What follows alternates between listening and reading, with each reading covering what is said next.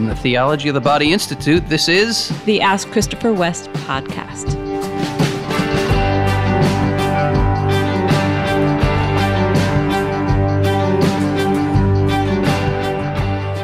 Hello, podcast listeners. Hey, everybody. We are here in the middle of the season of Lent 2020 and inspires me to think about Lent in the past because having both of us grown up Catholic, the season of Lent is just in our DNA yeah. practically. Do you have an earliest memory of a Lenten sacrifice? An earliest memory mm-hmm. of a mm-hmm. Lenten sacrifice. Mm-hmm. I do remember, as soon as you say that, I have a flash of a memory that I can probably even pinpoint the year, fifth grade. So that would have been 1981. Yeah, 1981. Okay. I think that was the first time I started taking Lent seriously. You know, it's like pretty young, fifth grade. yeah, I don't think my. I guess my parents might have encouraged us, but I think I was learning in Catholic schools. You know, at this point, you're you're getting to the age where. Uh, what is it? Is it age twelve that the church says you're you're actually bound be. by the fasts? Hmm. I don't remember. 13 might be for meat and then fasting not till maybe 18 oh, or really? 19. Yeah. Well, I started early. But I think, uh, you know, giving something up, that's kind of voluntary yeah. no matter what, right? Yeah. So, that, yeah, I guess that's an important distinction. So I, I was giving up candy anyway. This was fifth grade, 1981. Oh, my goodness. And I decided to, to go the whole time without candy. You know, there's that debate about can you have what you gave up on Sundays? And, you know, I never heard of that when I was a kid. No? We gave it up the whole time. Yeah. Yeah. So you went the whole time. Well, no I went the whole time except oh. on one Sunday I had one Pez. one Pez. For those of you who don't know, is that tiny little candy, not much bigger than a pill. Right. right. My friend had this Pez dispenser, and he's like, "Do you want one? Do you want one?" Oh. And I was like, "Well, I gave it up for Lent." He said, "It's Sunday. Just have one." And I remember taking it with some measure of guilt. Wow. Here I am, uh, you know, almost 40 years later, still talking about it, still in there. So, yeah, that made an impression. Oh, that's funny. How about you? What, when you hear the word Lent, what does the yeah. what does the word even conjure up? Oh, interesting. I had a beautiful experience when I was in ninth grade. That was the only year I went to Catholic school, and I remember going to Mass at school on Ash Wednesday. And I remember so vividly kneeling there in the chapel at school and having a deep feeling of wanting to be closer to God, mm. you know, that, that longing. Mm. And, you know, at the start of Lent and the kind of just a, a sincerity to that. But I also certainly remember that as a kid, we we always observed the no meat on Fridays, even though mm-hmm. you aren't really required to. And I, you know, uh, Fridays, my mom would pack our lunch and ask, "Do you want peanut butter and jelly or tuna fish for your sandwich?" Because those were our meatless options. For so does tuna fish just immediately conjure up lunches on Fridays and Lent? you know, I don't know. It's really weird. my siblings can confirm this uh-huh. craziness. My mom used to make this tuna salad that on Fridays in Lent, we would sometimes have cheese pizza for dinner. But to my mom, somehow that just did not seem substantial enough for dinner. So we would have this side of tuna salad with our with the pizza. cheese pizza, which does that go together? I don't think wow. so. But to us, that was like so normal this cheese pizza with tuna salad on the side. Yeah. so, yeah, we always did that. And I can remember being really careful not to give up too much as a kid. You know, like one TV show, not TV, but, you know, like I'll give up the Brady Bunch or, or one type of dessert, not mm-hmm. all desserts, you know, mm-hmm. but maybe I gave up cake, but not cookies, please. I have a question. Yeah. Did you ever put the tuna fish on the pizza? No, I did not. Sorry. Just wondered. I was not a food mixer as a kid. Okay, that was a lot yes, of weird. I do. Know, actually, I do know that about you. Well, shall we go on Let's to our listeners' it. questions? Okay. Here is a question from Roberta. Roberta, Hi, Roberta is a great fan from Mexico. She says, "Here's my question. My parents are divorced. My mom has decided to be by herself for the rest of her life. My dad has a girlfriend. I've noticed that my mom and dad both Take the Eucharist. But you've compared the Eucharist with matrimony so much that I fear they're committing sin. Doesn't the Bible say that divorced couples are committing adultery? Help. Bless you, Roberta. Uh, it's not easy for any offspring to go through the divorce of their parents. Um, it sounds like you are still close to both your mom and your dad. You're sounds like you're still involved in their lives. It's a beautiful thing. Uh, you mentioned about. I want to comment on two things: the comparison of marriage and the Eucharist, and then you said, "Doesn't the Bible say that those who have I, uh, those who are divorced those are committing who are divorced adultery. are committing adultery?" Okay, we have to be very, very careful here. Jesus says, "If you divorce and marry another." Mm-hmm you're committing adultery. This is a very, very important distinction. He does not say if you divorce, you're committing adultery, but if you divorce and marry another. Why?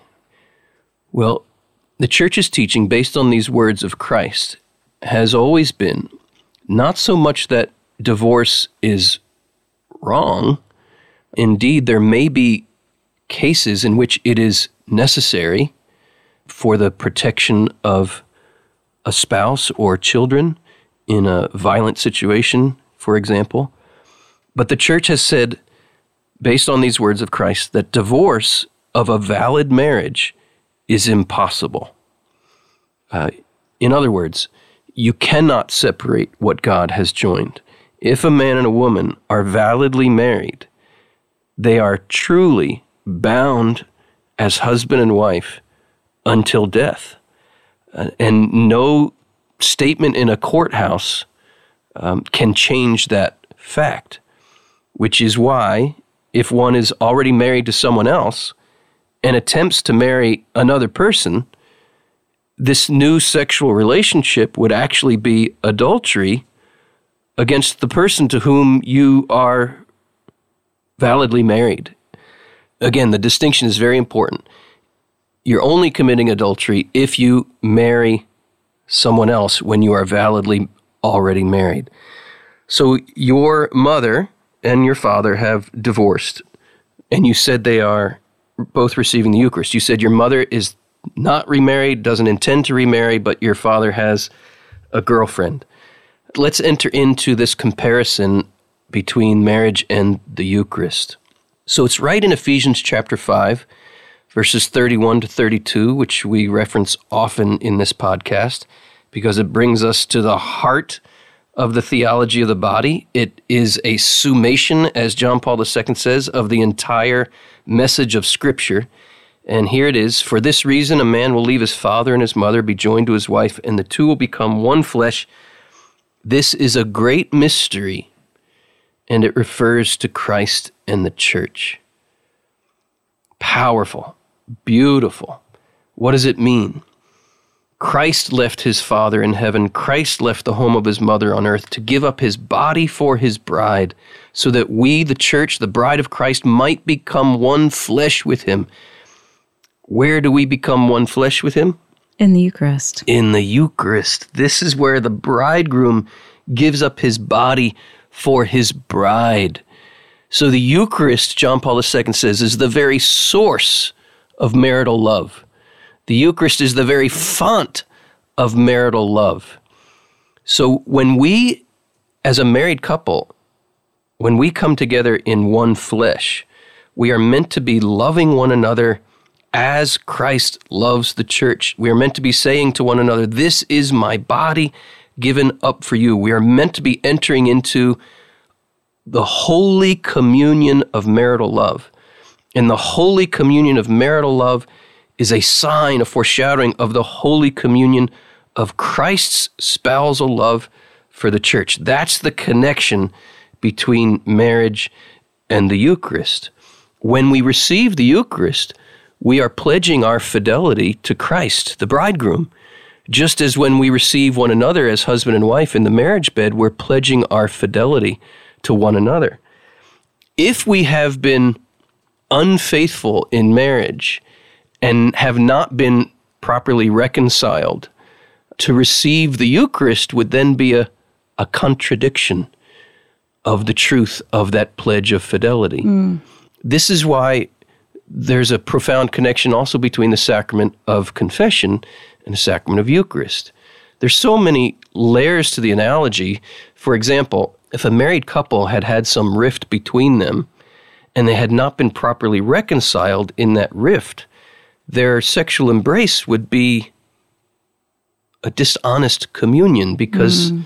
it's meant to be precisely that the expression of communion. If mm-hmm. there's been a rupture in their communion that hasn't been reconciled, coming together would not be honest. Similarly, if there's a rupture in our communion with Christ and we come together with Him in the Eucharist without being reconciled through the sacrament of confession, that coming together with Christ in the Eucharist would be a dishonest reality. So, are we being faithful in coming together in the marriage bed, and are we being faithful in coming together in the Eucharist? These two questions are profoundly united. Dear Roberta, I would not place yourself in the role of needing to be the conscience of your mother or your father. I think, you know, just if we're going to be had take an objective 30,000 foot view here, we can say that your mother is not committing any sexual infidelity because she's you said she doesn't have any desire to be with another man at this point in her life. You said your father has a girlfriend, but we don't know what's going on there and, and it's not our place to to guess or surmise or judge that situation. You could, if you are concerned, you could gently point your father in the direction of, of learning more about the church's vision and teaching of, of marital love, of the Eucharist. You could point him in the direction of uh, the theology of the body and any, any of the resources we have here at the Theology of the Body Institute. But again, you, you don't need to be the conscience of your mother and your father. You can plant seeds, you can hint, you can direct them here and there, I think your role as your as their daughter is to to uh, love them where they are, and in loving them where they are, if the conversation opens and allows you to point them in a certain direction to learn more, great, great. But I, I wouldn't burden yourself with whether or not they are sinning when they receive the Eucharist. Yeah, I think that's wise. I don't actually have anything to add. I really appreciated all you said. Okay. I hope that's helpful, Roberta. God bless you. God bless you. God bless you. Again, you know, the church's teaching here is is not like this big meanie trying to come down or be be uh, rigid with people or harsh with people. It's an invitation to understand and enter into the true depths and riches of the communion for which we are made. Our next question is an anonymous question from a wife who says, I've been married to my husband for over 20 difficult years. We recently discovered, through both individual and couple therapy, that he most likely lives with a form of narcissistic personality disorder. Well, I have established boundaries that make it clear he's no longer permitted to abuse or threaten me or our children. I still realize that this disorder means he's most likely never going to have a true capacity for self donative love mm. for me or anyone. Mm. I intend to keep my marriage vows. Mm. But what does this mean for the reality of our physically intimate relationship? He's demonstrated time and again that he does not see me as someone to love, but as someone to use. And that seems unlikely ever to change. Mercy. Dear listener, bless you, bless you. Just listening to you read that question, Wendy, I, I just get a little sense of the deep sorrow, the deep cry of, of her heart and the burden that she has carried. I commend you for your willingness and readiness to say you want to be faithful to your wedding vows. This is one of those cases where,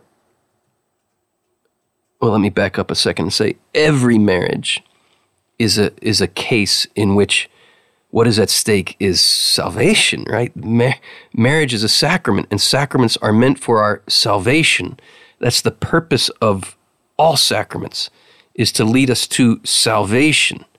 So every marriage is a sacrament of salvation. This marriage, in a particular way, highlights that the path to salvation involves a profound renunciation, a profound suffering, a profound uh, entering into the mystery of the cross. St. John Paul II says that spouses are the constant reminder to the world of what happened on the cross. Mm. It's a profound mystery that we're invited to enter into, and every marriage, each in its own way, will, by necessity, if the couples are really following where marriage leads them, marriage will, by necessity, take them into the heart of the cross. I was just reading the other day, it really struck me in the gospel where Jesus says, The Son of Man will suffer greatly, he will be rejected, he will be killed, and then he will be raised. And then he says, just a line or two later, Follow me. Mm-hmm. Whoa, whoa, whoa, wait, wait, whoa, whoa, whoa, whoa, whoa. uh, can't following Jesus be smiles and sunshine and rose petals? It leads to sunshine and rose petals. It leads to glory. It leads to resurrection. But the path to get there, Jesus is very plain, very clear. The Son of Man will suffer greatly. The Son of Man will be rejected the Son of Man will be killed. And then he invites us to take up our own cross and follow. Bless you, bless you, dear wife out there who wrote this question. Yours is a particularly heavy cross, and I think you are absolutely right. Number one, let us be clear that embracing the cross here does not mean you are a doormat and you should just allow yourself to be trampled upon from what you have written, it sounds like you have been very clear with your husband that there are boundaries, that you are not meant to be abused. And yet, as you have also stated, your husband has a, a disorder. What did she call it? A, a, a narcissistic personality disorder. Narcissistic personality disorder. I am not a psychologist. I cannot comment on, on what that means at any uh, level of real knowledge and and uh, depth of understanding. I, I would have a cursory understanding of what that means. And I can imagine the very difficult position that, that puts you in. I think the question becomes how can you show your husband in these circumstances the love of Christ? How can you enter into the heart that Christ has for your husband in his brokenness, in this disorder that he has? What does that mean for you?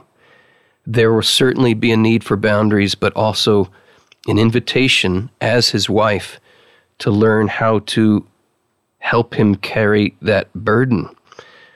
Wendy, do you have anything you want to say yeah, or, or add here? Sure. Absolutely. You know, I, I can't overstate the the sense of just the difficulty of this burden and yet the sense of awe of God's mercy and grace that has, you know, brought this wife to a place of saying, This is my situation and I'm not running away. It's That's very grace. difficult, that but that is, is grace. That is grace. That is the presence of Jesus in your sacrament mm-hmm. right there.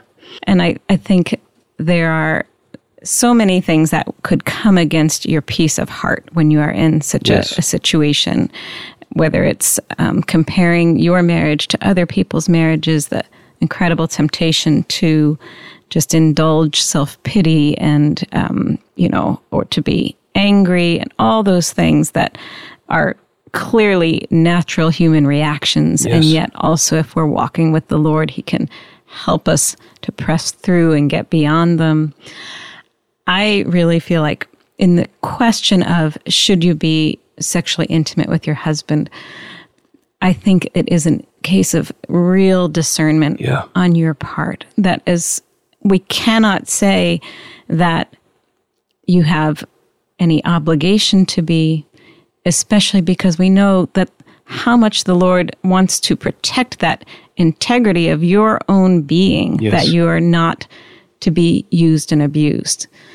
Whether it could be at times in your marriage that you sense you are called to be physically intimate with your husband, he would need to give you that sense of why he's calling you to that and that he's giving you that opportunity that you are accepting from him um, to be somehow in that encounter with your husband a source of grace and healing whether or not you see immediate results from that but trusting that that's what the lord is calling you to.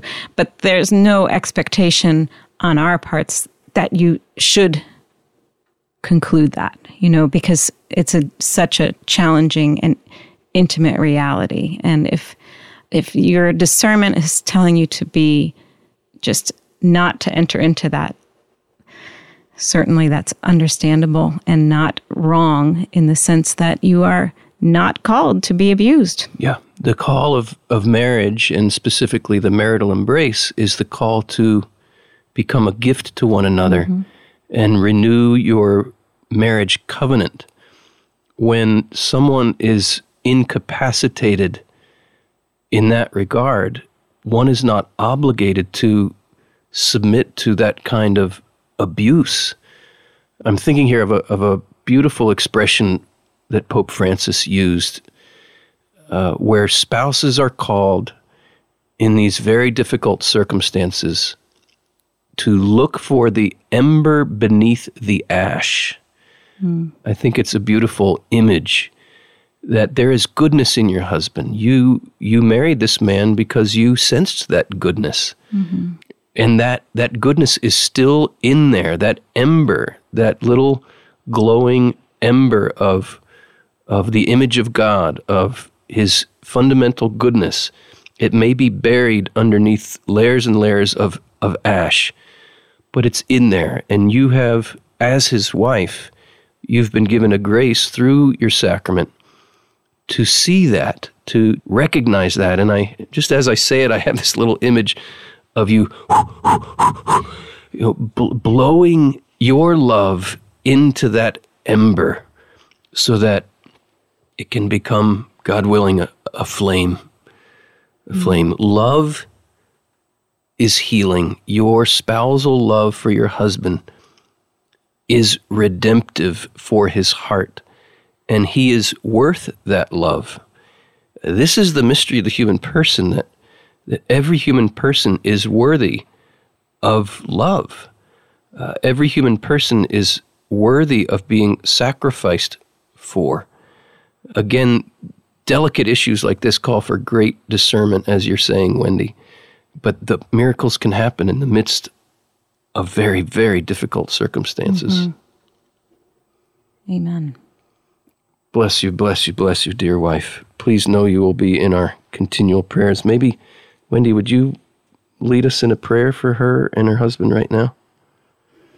Absolutely. Lord, I come before you with this couple whose stories you know perfectly. You know so much more than we can ever hope to understand about each of their lives. You know their struggles, you know their sufferings, you know the incredible challenges that they've already made it through in their marriage, and you've been present with them in their walk all this time. We thank you, Lord. Thank, you, Lord. Lord, we ask that even in a situation that seems hopeless, that hope would be kept alive. Lord, I ask that you would allow this husband to experience the grace to love others in an unselfish way, starting with his wife and children. Lord, we pray knowing that that would be an absolute miracle Yes, Lord. but that you are a miracle worker. And we pray for this wife who has courageously walked uh, such a difficult journey, that her heart would be safe in your heart, Lord. Mm. That she would be healed of wounds and that she would be strengthened and protected, and that you would give her the gift of wisdom, and that she would be able to find ways to love as you love, which is not because of worthiness, but because you see the true dignity and possibility of every human person. So we we place their marriage and all people who are suffering in similar very discouraging circumstances that your Holy Spirit would inspire and encourage them that they would be protected from the lies of the evil one and be able to one day, Lord, on the other side in heaven, look back and yes, see your hand, the work that you accomplished through this um, challenging path. Amen. Amen. Thanks, love. Do we have another question here? Yeah. Okay. Uh, this is an anonymous question. The questioner says, I'm so grateful for your podcast. It has been especially helpful and has yielded a fuller perspective to have you on the show, Wendy. Oh, thank you. I couldn't agree more. Um, the question is I grew up in a Protestant household and church and was taught that if a man cheats on his wife because she's not available enough to, for him sexually, then it is her fault that he cheated. What mm. I've read Oof. of theology of the body has helped me untwist this a bit, but I'm curious if you could go deeper into why this is wrong and how does this idea come about? Thank you, dear anonymous writer of that question where does this idea come from? I think it goes the whole way back to Genesis and the fall, and immediately the inclination of Adam after his fall is to blame the woman. It's the woman you put here with me. It's her fault. Mm. Uh, I, I have. I don't want to laugh. It's not funny. Um, but I do, I'm laughing because I I recognize this tendency in myself. There are there are times I'm getting when, nervous uh, here, folks. no, there are times where there I see this inclination in me, Wendy, to say it's your fault. It's the for, woman. For, yes, for for something that might even be quite clearly my own fault, but I don't want to take responsibility for it. I don't want to look at my own responsibility. I want to pass the buck, and you are the one who's closest to me, so it must be your fault. there is this tendency in men, uh, it cannot be denied. It doesn't exonerate women in all of their actions. That's another question, but it is true that men have a tendency to blame women for their own faults for things that are their own responsibility. This particular issue, the idea that a man's infidelity is caused by his wife's inaccessibility.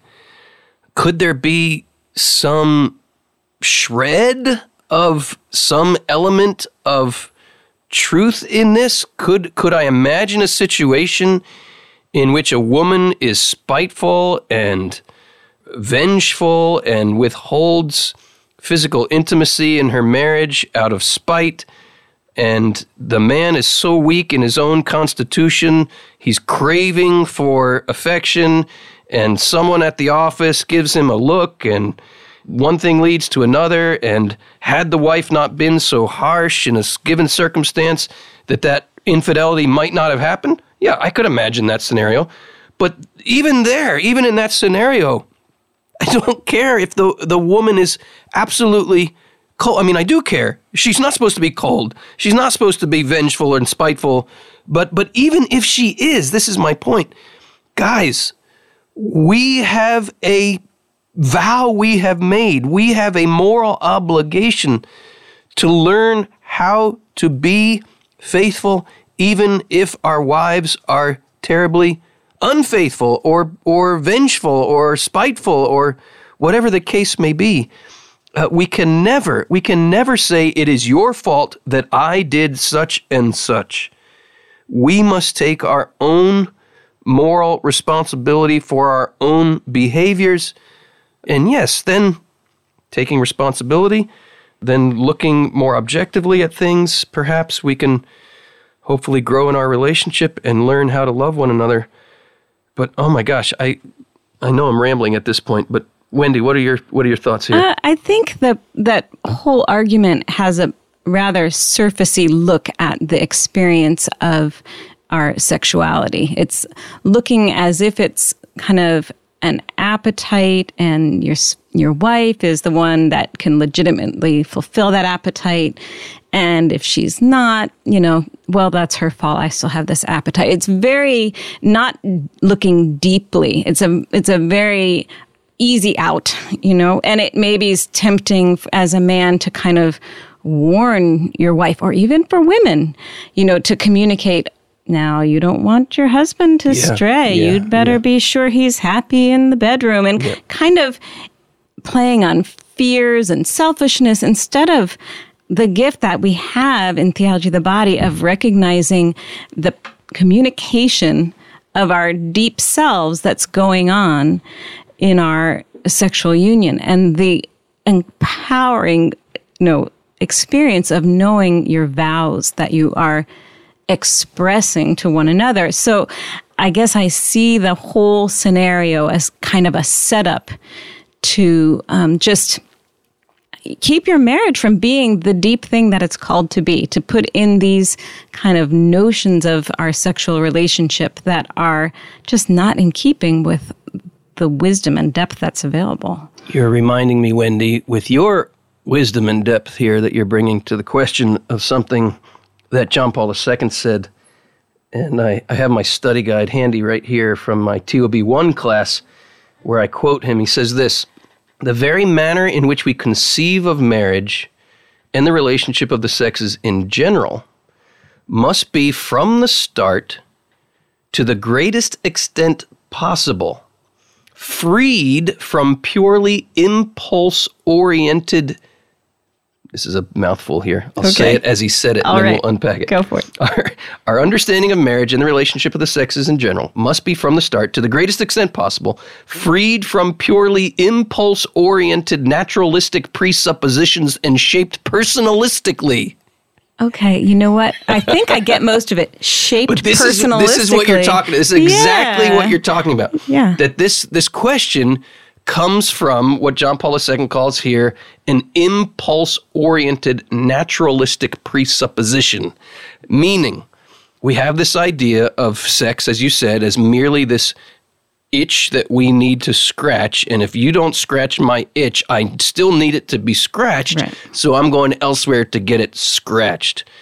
So John Paul II says this is basically you're treating the human being as an animal, right? You have a con- concept of yourself as an animal with certain instinctual needs.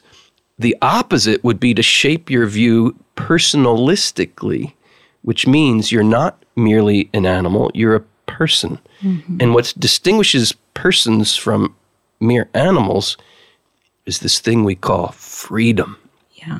freedom. John Paul II goes on to say, in the impulse oriented view, there seems to be a tendency to limit the possibility of virtue and magnify the necessity of sin in the Ow. sexual sphere. Haven't we all experienced that? We can say it to ourselves. We've encountered others who've said that, you know, I can't help it. I need this. Yes, Yeah. I need this, right. Personalism, un- understanding ourselves as persons and viewing sexuality through the dignity of what it means to be a person, he says this has an emphasis on self determination. That would entail the opposite tendency. In other words, you're not an animal who can't control yourself. And so you can learn through your freedom what he calls the possibility of virtue based on self mastery. Right? Mm. So, what is really, I would say, what's really underneath all of this in the idea that it's the woman's fault that I cheated because I didn't get what I wanted from you, what's really underneath this is, is an excuse for not gaining mastery of your own sexual desires. Mm. There's a deep question, a very important question we all have to ask ourselves. Am I master of my sexual desires, or are my sexual desires master of me?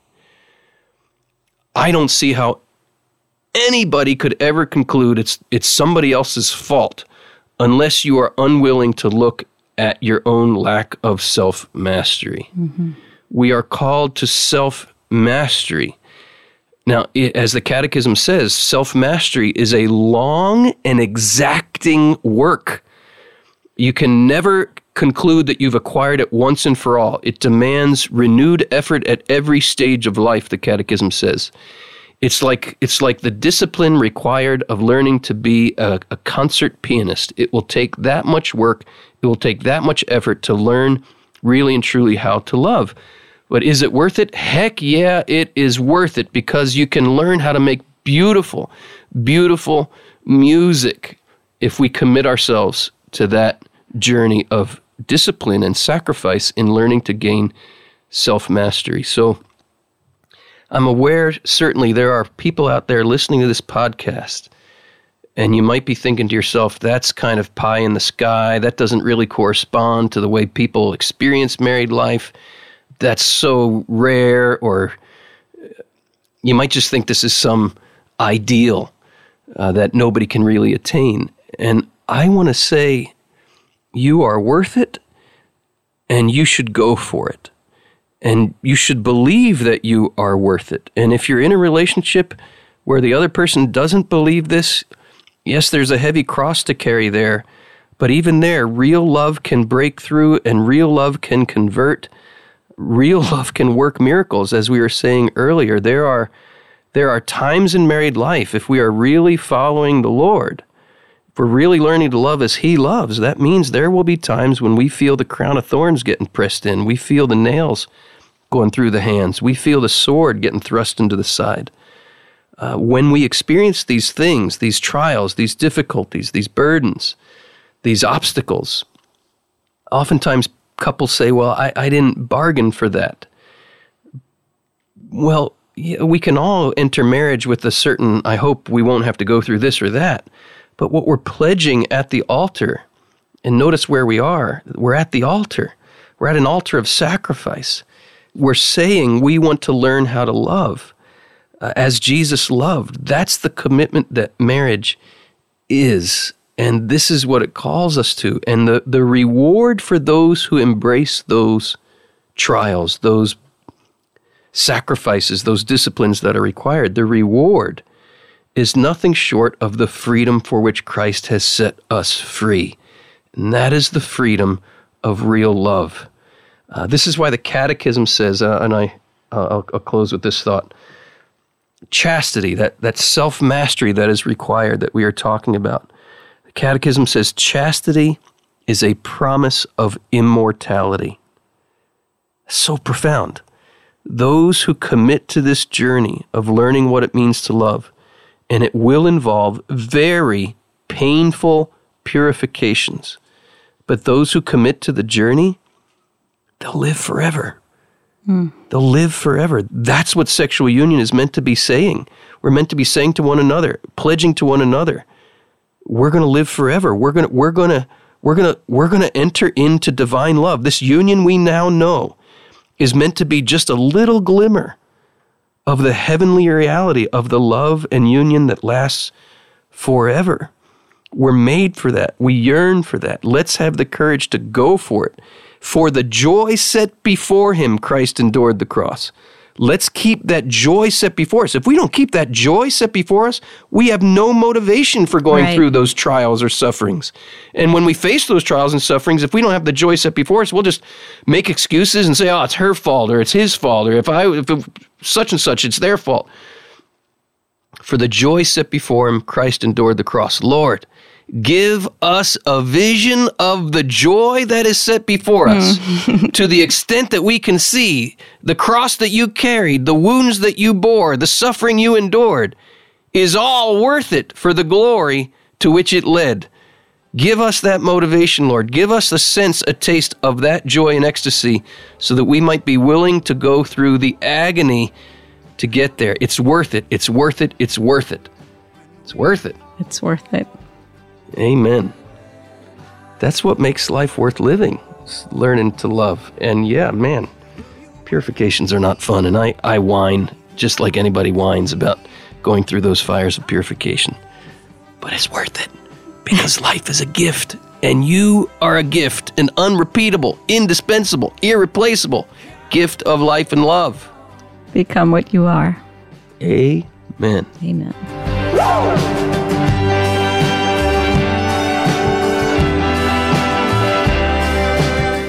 Ask Christopher West comes to you from the Theology of the Body Institute, with music by Mike Mangione and production by Sounder and Key. Christopher and Wendy hope the information presented is helpful to you, but remind you that they are not licensed counselors. If you're going through serious difficulty, you can find a list of trusted counselors and psychologists in the show notes.